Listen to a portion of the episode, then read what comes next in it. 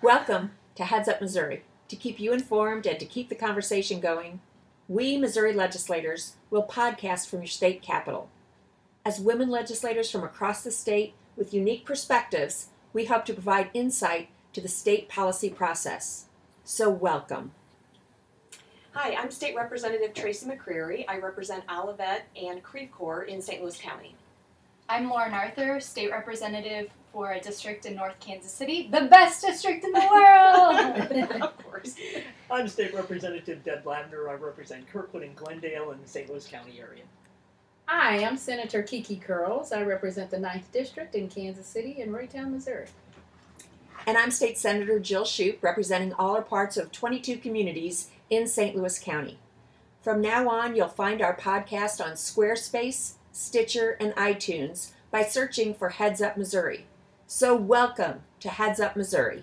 Welcome to Heads Up Missouri. Uh, this week we will be talking about other policy issues such as Senate Bill 98 or the so called bathroom bill, um, Senate House Bill 288 or the unemployment benefits bill, charter schools, and a couple of other issues. Well, things that have passed off the calendar, uh, unemployment benefits Well, in the we, House. We had a chance in the House today to hear an unemployment bill and see if I can get the history as short as possible. So, a year ago, two years mm-hmm. ago, this bill passed on the floor, it passed in the Senate, and it was sent to the governor's office earlier enough in the process. The governor vetoed it, but because it was during session and there's a specific time amount mm-hmm. that we can do all of this in, the governor vetoing it, it came back to us while we were in session. Mm-hmm.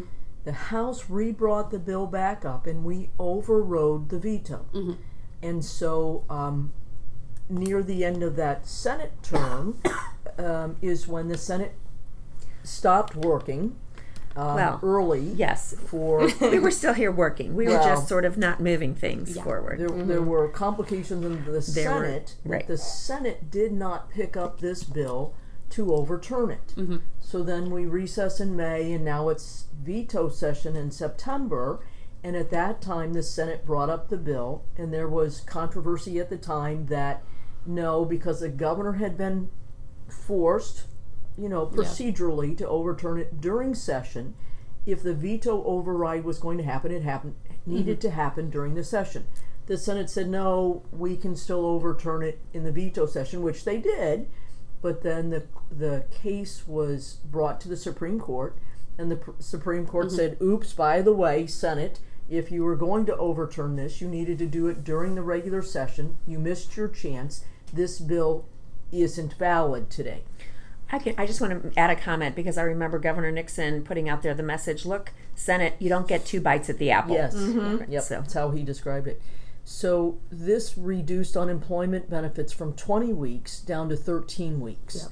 And we Well, and already this history you told us is all fine and dandy. I'm impressed you could remember all that. But the point is, is I feel like we really are going after people that, through no fault of their own, find themselves Mm-hmm. unemployed. People, if you've been fired for cause because you did something wrong in violation of the, the Right. code of conduct or whatever, you're not eligible for unemployment. Mm-hmm. And I just don't see what we have against people that are down on their luck. And unemployment is not very generous at all. It's not like people are like getting rich off of unemployment. and pardon me for not sliding this in. What the bill does is it takes us from 20 weeks down to 13, It's a huge drop. and it's after having lowered it already two years before that from 26 weeks. I think something like that. Yeah. So so we've gone in the course of maybe six years from 26 weeks. We're now at 20. cut in half. And now again, we're asking to reduce it in the House down to 13 weeks. And and here's the interesting part about it, and, and let me see if this is still true, because the bill that we heard that was stopped before that the governor had vetoed um, said that the unemployment rate in the bill was a statewide average. Mm-hmm. yes. Is that still the case? still the because case. here's so think about the problem mm-hmm. in a cer- in a certain community that you may live in. If a big industry shuts down or moves, and the unemployment rate in your community is significantly above the average unemployment rate throughout the rest of the Right. state, Yeah. it doesn't matter. Your unemployment benefits are cut back to 13 weeks. So, in a place where there just aren't going to be the same numbers of jobs available, the idea that you within a 13 week period versus previously 20 and maybe even 26 although I kept thinking 28, but um, I'm not sure which which I'm it was. sure. But the point being, uh, it doesn't it doesn't even take into consideration circumstances that may happen And in a it seems particular like that disproportionately impacts rural areas where industry leaves more quickly than in urban or suburban areas. And the representative who introduced this bill both years, in 2015 and now this year, represents a really rural area. Well, and interesting, I was talking to a, a Republican representative from the Bootheel tonight, and he will not vote for this. Okay. So, fortunately for him, because the bill was overturned in the Supreme Court when Noranda closed, mm-hmm. which is the large aluminum smelting plant down in the Bootheel, Was. was no closed longer there. a little bit, maybe about a year ago, mm-hmm. laid off a thousand employees. Right. And so for him, this was an additional seven weeks of unemployment for all of those people down in the Bootheel area that they at least got a little bit more money in unemployment. Had this bill gone through, those people wouldn't have gotten those additional seven weeks that they did. Well, and I've been unemployed before, um, and it took me more than 13 weeks to find a new job. One of the challenges, I mean, it's a good problem to have, but like it took me months and months and months to find a job. Well, and some of these people may be do, going through retraining Mm-hmm. for new jobs. So, you know, giving them a little extra time to make sure that they are, and these are basics, putting food uh, Yes. on the table of, of their families. So, The average um, payout is about $250 a week, which is, you know, for a lot of people, not even enough to meet your basic needs while you're, you know, desperately looking for the body. And we hear the standard fare that just seems to be the same all the time. These people need to get a job. They need to stop sitting down and waiting. They need, you know, gee, it always seems like they get a job right when their unemployment benefits are ending. So there, we just categorize people of this state as being lazy, not wanting to work, um, trying to take everything that they can possibly take advantage of. And yet, for me as a small business employer, I don't pay a lot into the unemployment fund. Mm-hmm. And I think that's my responsibility. That's part of the game that I bring to the table when I'm an employer. Mm-hmm. I, I pay for unemployment benefits for people if they if something were to happen with, with my business that I wouldn't be able to employ them anymore. Mm-hmm. And I think that's fair practices for businesses. Well, I think the point you make, and I hear it in several things and in several arenas, is the idea that everybody out there who needs at some point in time, and that's so All many of people in this, all of us at some point in time, everybody out there is doing what they can to cheat the system, as opposed to these are real needs people have, and how can we? The one thing the government, the one thing we're able to do with with the co- tax collections we get and the revenues we have, is to support our neighbors when they are in need. So. Um, the attitude is one that just I, I yeah. I It's find just- very disappointing. It's upsetting that the pervasive attitude is my decisions are better than yours, and therefore I'm going to legislate to serve my needs. Um, so we've seen that with House Bill 288, but also with Senate Bill 98, which is my experience is more valid than yours, as opposed to understanding that everyone's humanity is valid. Um, Tell us what Senate Bill 98 is. Well, I'd like Senator Schupp to talk about it because Yes. she's in the committee. Yeah, so this came through the Education Committee yesterday, and um, this bill is about the use of bathrooms for transgender students in public K through 12 schools. And we had um, three bills to be heard in that hearing yesterday, and usually hearings last two hours. The first two bills took, I think, longer. They were controversial, so they took a little longer than perhaps the chair expected. We ended up extending the committee uh, time and the time on the floor far beyond what was expected because two rooms were actually packed with people, um, and many of these people were. Um, I shouldn't say many. There were adults who were transgender. Uh, one woman who had been a Marine uh, before she recognized that she was truly a woman. And we had children there, and these beautiful young children who told their stories or whose parents told their stories. These children who knew, uh, I think one of them, I wrote down the quote that she said. Um, her mom, at, when she was transitioning from a crib to her bed, her parents surprised her with a red sports car bed and they were so excited to give this to to her. At, at the time she was a he mm-hmm. right? So she had been born Right. she had been born with male genitalia. So they presented him with mm-hmm. this bed and he said but i'm a girl. Oh, wow. and that was the the 1st mm-hmm. recognition Yeah. not i'd like to be a girl or i think i should be a girl. I would like to dress like a but I'm a girl. And tell us again how old that person was at the time. Two. From Two years from old. Yeah. transitioning from Right. a crib to a bed. from, that early. from two right. years Mhm. old. So Right. um, most of the children who spoke told us about you know their lives, about how now wherever they are, um, and and again, if you would see them, they're beautiful children that you wouldn't know to be any different from any other child uh, in your life. But they told us some with tearfully how they were accepted by their peers and their classmates, and that nobody mm-hmm. would question why this girl with her hair pulled back in a ponytail named Samantha, who was Right. born Sam, mm-hmm. why nobody minded that she was in the girls' bathroom because she was a girl. Mm-hmm. And story after story after story, um, and they were beautiful stories and stories of strength of children Courage. and their families and courage and bravery to be able to come forward and to say, it doesn't matter what my body was born like. This is who I am. I, I don't even know how many different people testified 20, 30, I, I don't know. But it was um, inspiring. None of these none of these children were anything but willing and ready and wanting to say, here is who I am. Trust me to know who I am and what is right for me. And I go to the bathroom so that I can go to the bathroom. And I take a shower so I can clean off my body. I am not there for any other purpose Right, no matter what you might, statement. and certainly not to make a political statement, and not for what the ideas in your mind might impose upon uh, Exactly. me. Well, I think this shows the acceptance of the, I'm going to say younger generation, because those of us sitting at this table aren't in that generation. So there's just such an inequity for these individuals. Well, I think particularly the organization Transparent, which um, a good friend of mine uh, is part of that organization, and her uh, daughter Grace is now her son Will.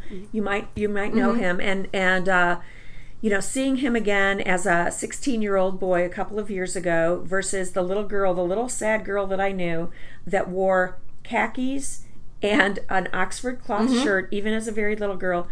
This boy with this giant smile on his face and my children who went to school with their family always said we're s- he is so lucky that he was born into the family of parents that he was Right. because they took his beliefs seriously. They got him uh, the hormone replacement therapies that he needed in order not to grow female genitalia like breasts. This was a male. So um, you know the the sponsor of the bill talked about the fact that this is really you know 1% and that we need to be mindful of the other 99% of the people who go into that bathroom but i will tell you if some of the people in the room who now are men with beards walked in to a female's Oh bathroom gosh, every female in that bathroom would have screamed bloody murder Or so said, hey, you're in the wrong bathroom. Right. So, Yes. um, you know, this is not about um, anything anything public. This is about going to the bathroom Right. and taking care of your business and moving on and being who you are. So, I've heard from many of my school districts and school personnel. You know, it's not as if we didn't have people that were different among us when we were Oh, growing of up. course. It's just that it wasn't really talked about. Yeah. Our school districts have said to me, this is ours to deal with. Don't impose upon us some rule made by the people in the ivory tower in mm-hmm. Jefferson City in the capital. Let us deal with our students and their families, whether they are the transgender student or the or the general population. Let us work with them and deal with them in a way that is best for everyone. So I think it's important to recognize that the fed- the pushback is against a federal recommendation. It is not a regulation. It is the Obama administration saying we want these protections. The Senate pushing this bill last year and this year is picking and choosing what they want to be local control um, and undermining the more inclusive nature of St. Louis schools, but Columbia Public Schools also has a trans inclusion policy, um, and it's for those local districts and local political divisions to It's worth determine. saying that Trump rolled back those Yeah. uh, protections today. Yeah. Um, yeah, and uh, the current administration has rolled back some of those protections. Um, there's, we're going to see a lot of convoluted policy, and it doesn't help that the Senate is trying to interject themselves in the middle of it. Right. So these are civil rights issues and civil justice, social justice issues, and um, I think all of us in the room, even though we have different opinions on some issues, are going to stand up for the right of one. those Yes. of those people to be who they are. Yep, exactly. Um, and then, I'm happy to bring up charter bills just a little bit. We had Yeah. a tremendous discussion in budget. So there's a charter school in the House, and I'm not sure where it might be in the Senate. That would expand charter schools from just St. Louis City, just Kansas City, to encompass the entire state.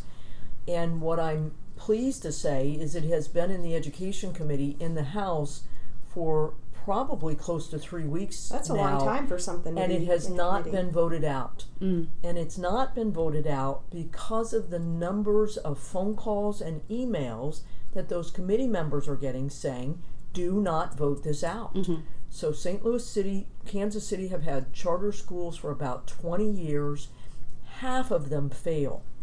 Half of them. Aren't some of them and- for profit too? Some of them are for profit, but half of them have failed at a cost of $600 million to taxpayers. Whoa. So a charter school has set up in these areas because they've had um, challenged schools, and so this was a solution to let's bring better education.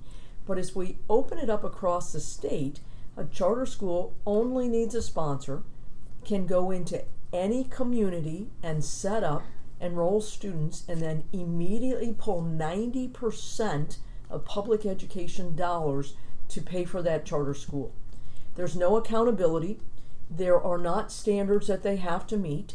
Yesterday, DESE met. There are two charter schools in St. Louis mm-hmm. that have very poor student results, and they were asked to renew their charter yesterday.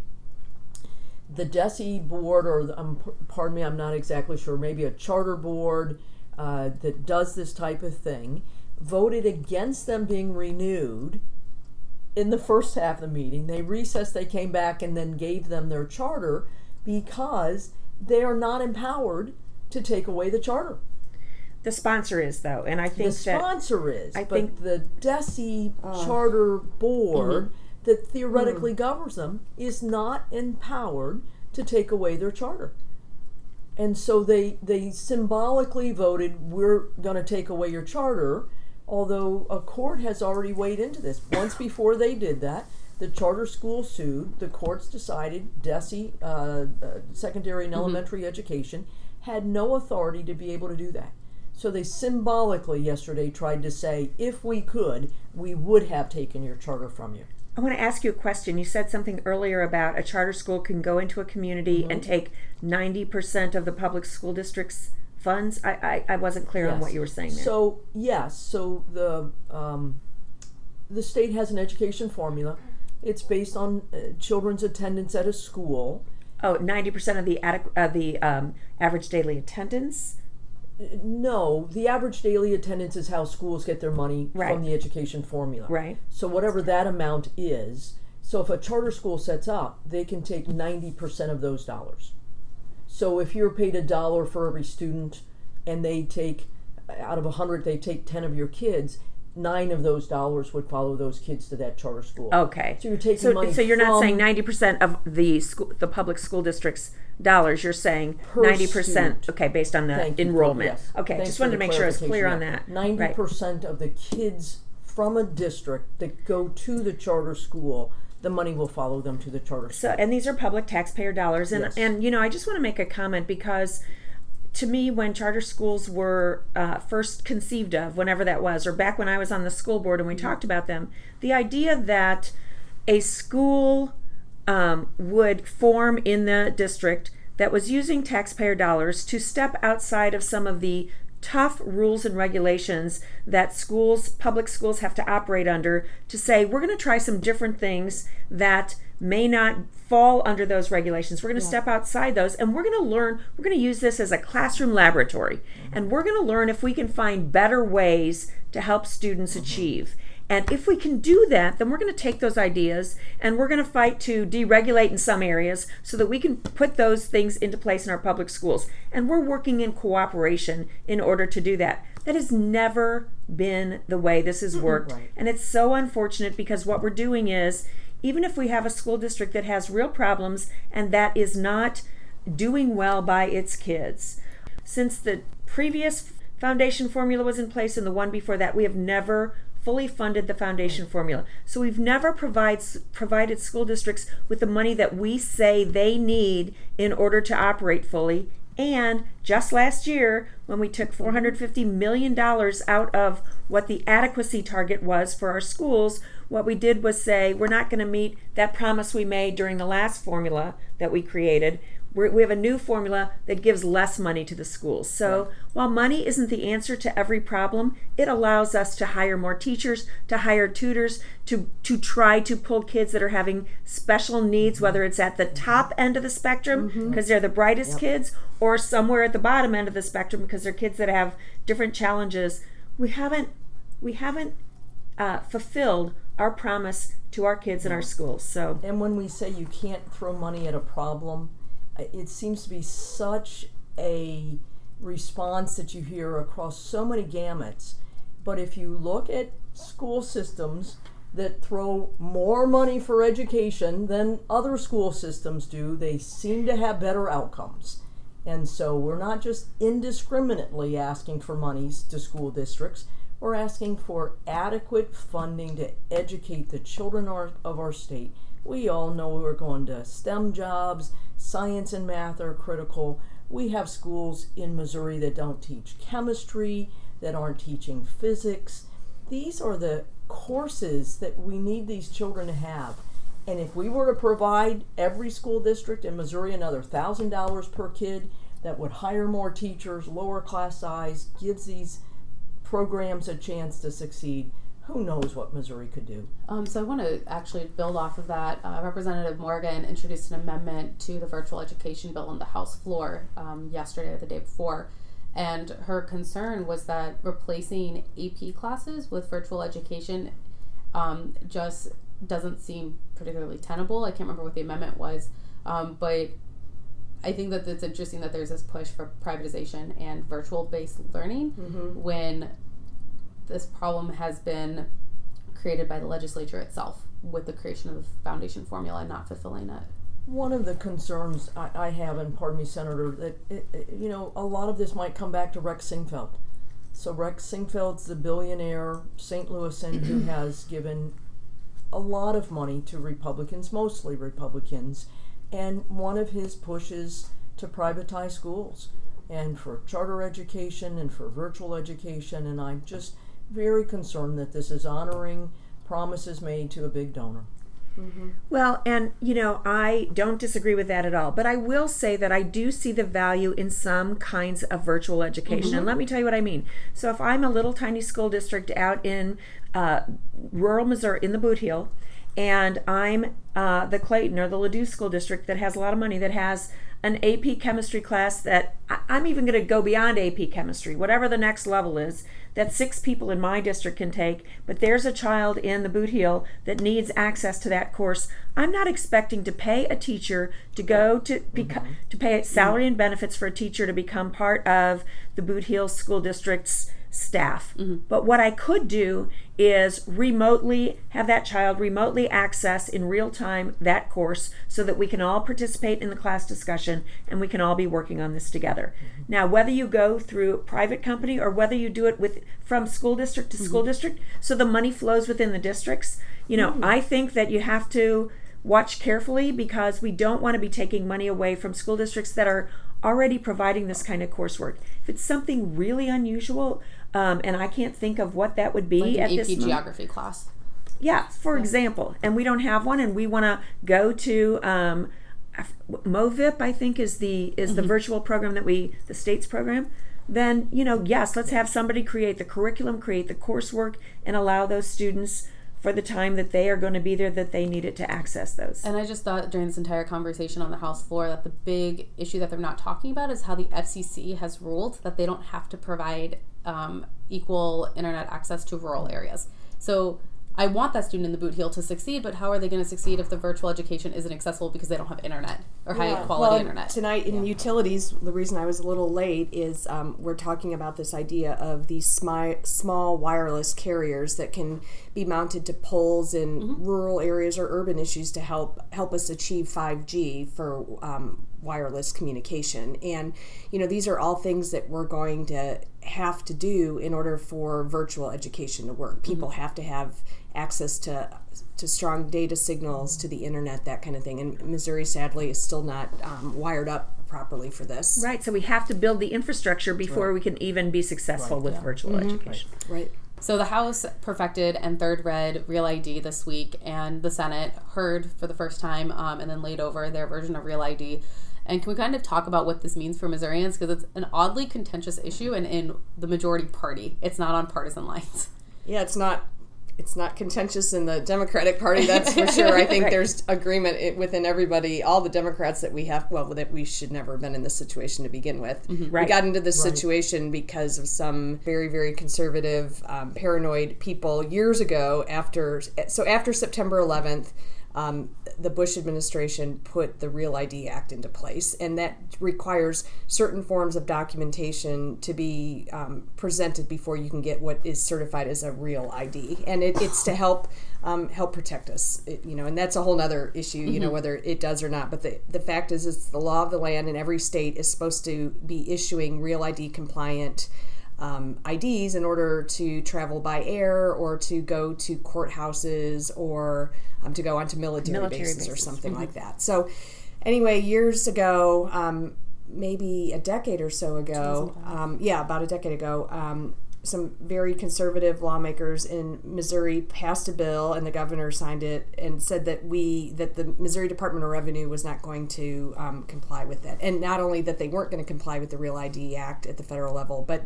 that they weren't even allowed to, you know, communicate about it. They kind of were like shunned from that. So fast forward, and then if you guys want to pick up, go ahead.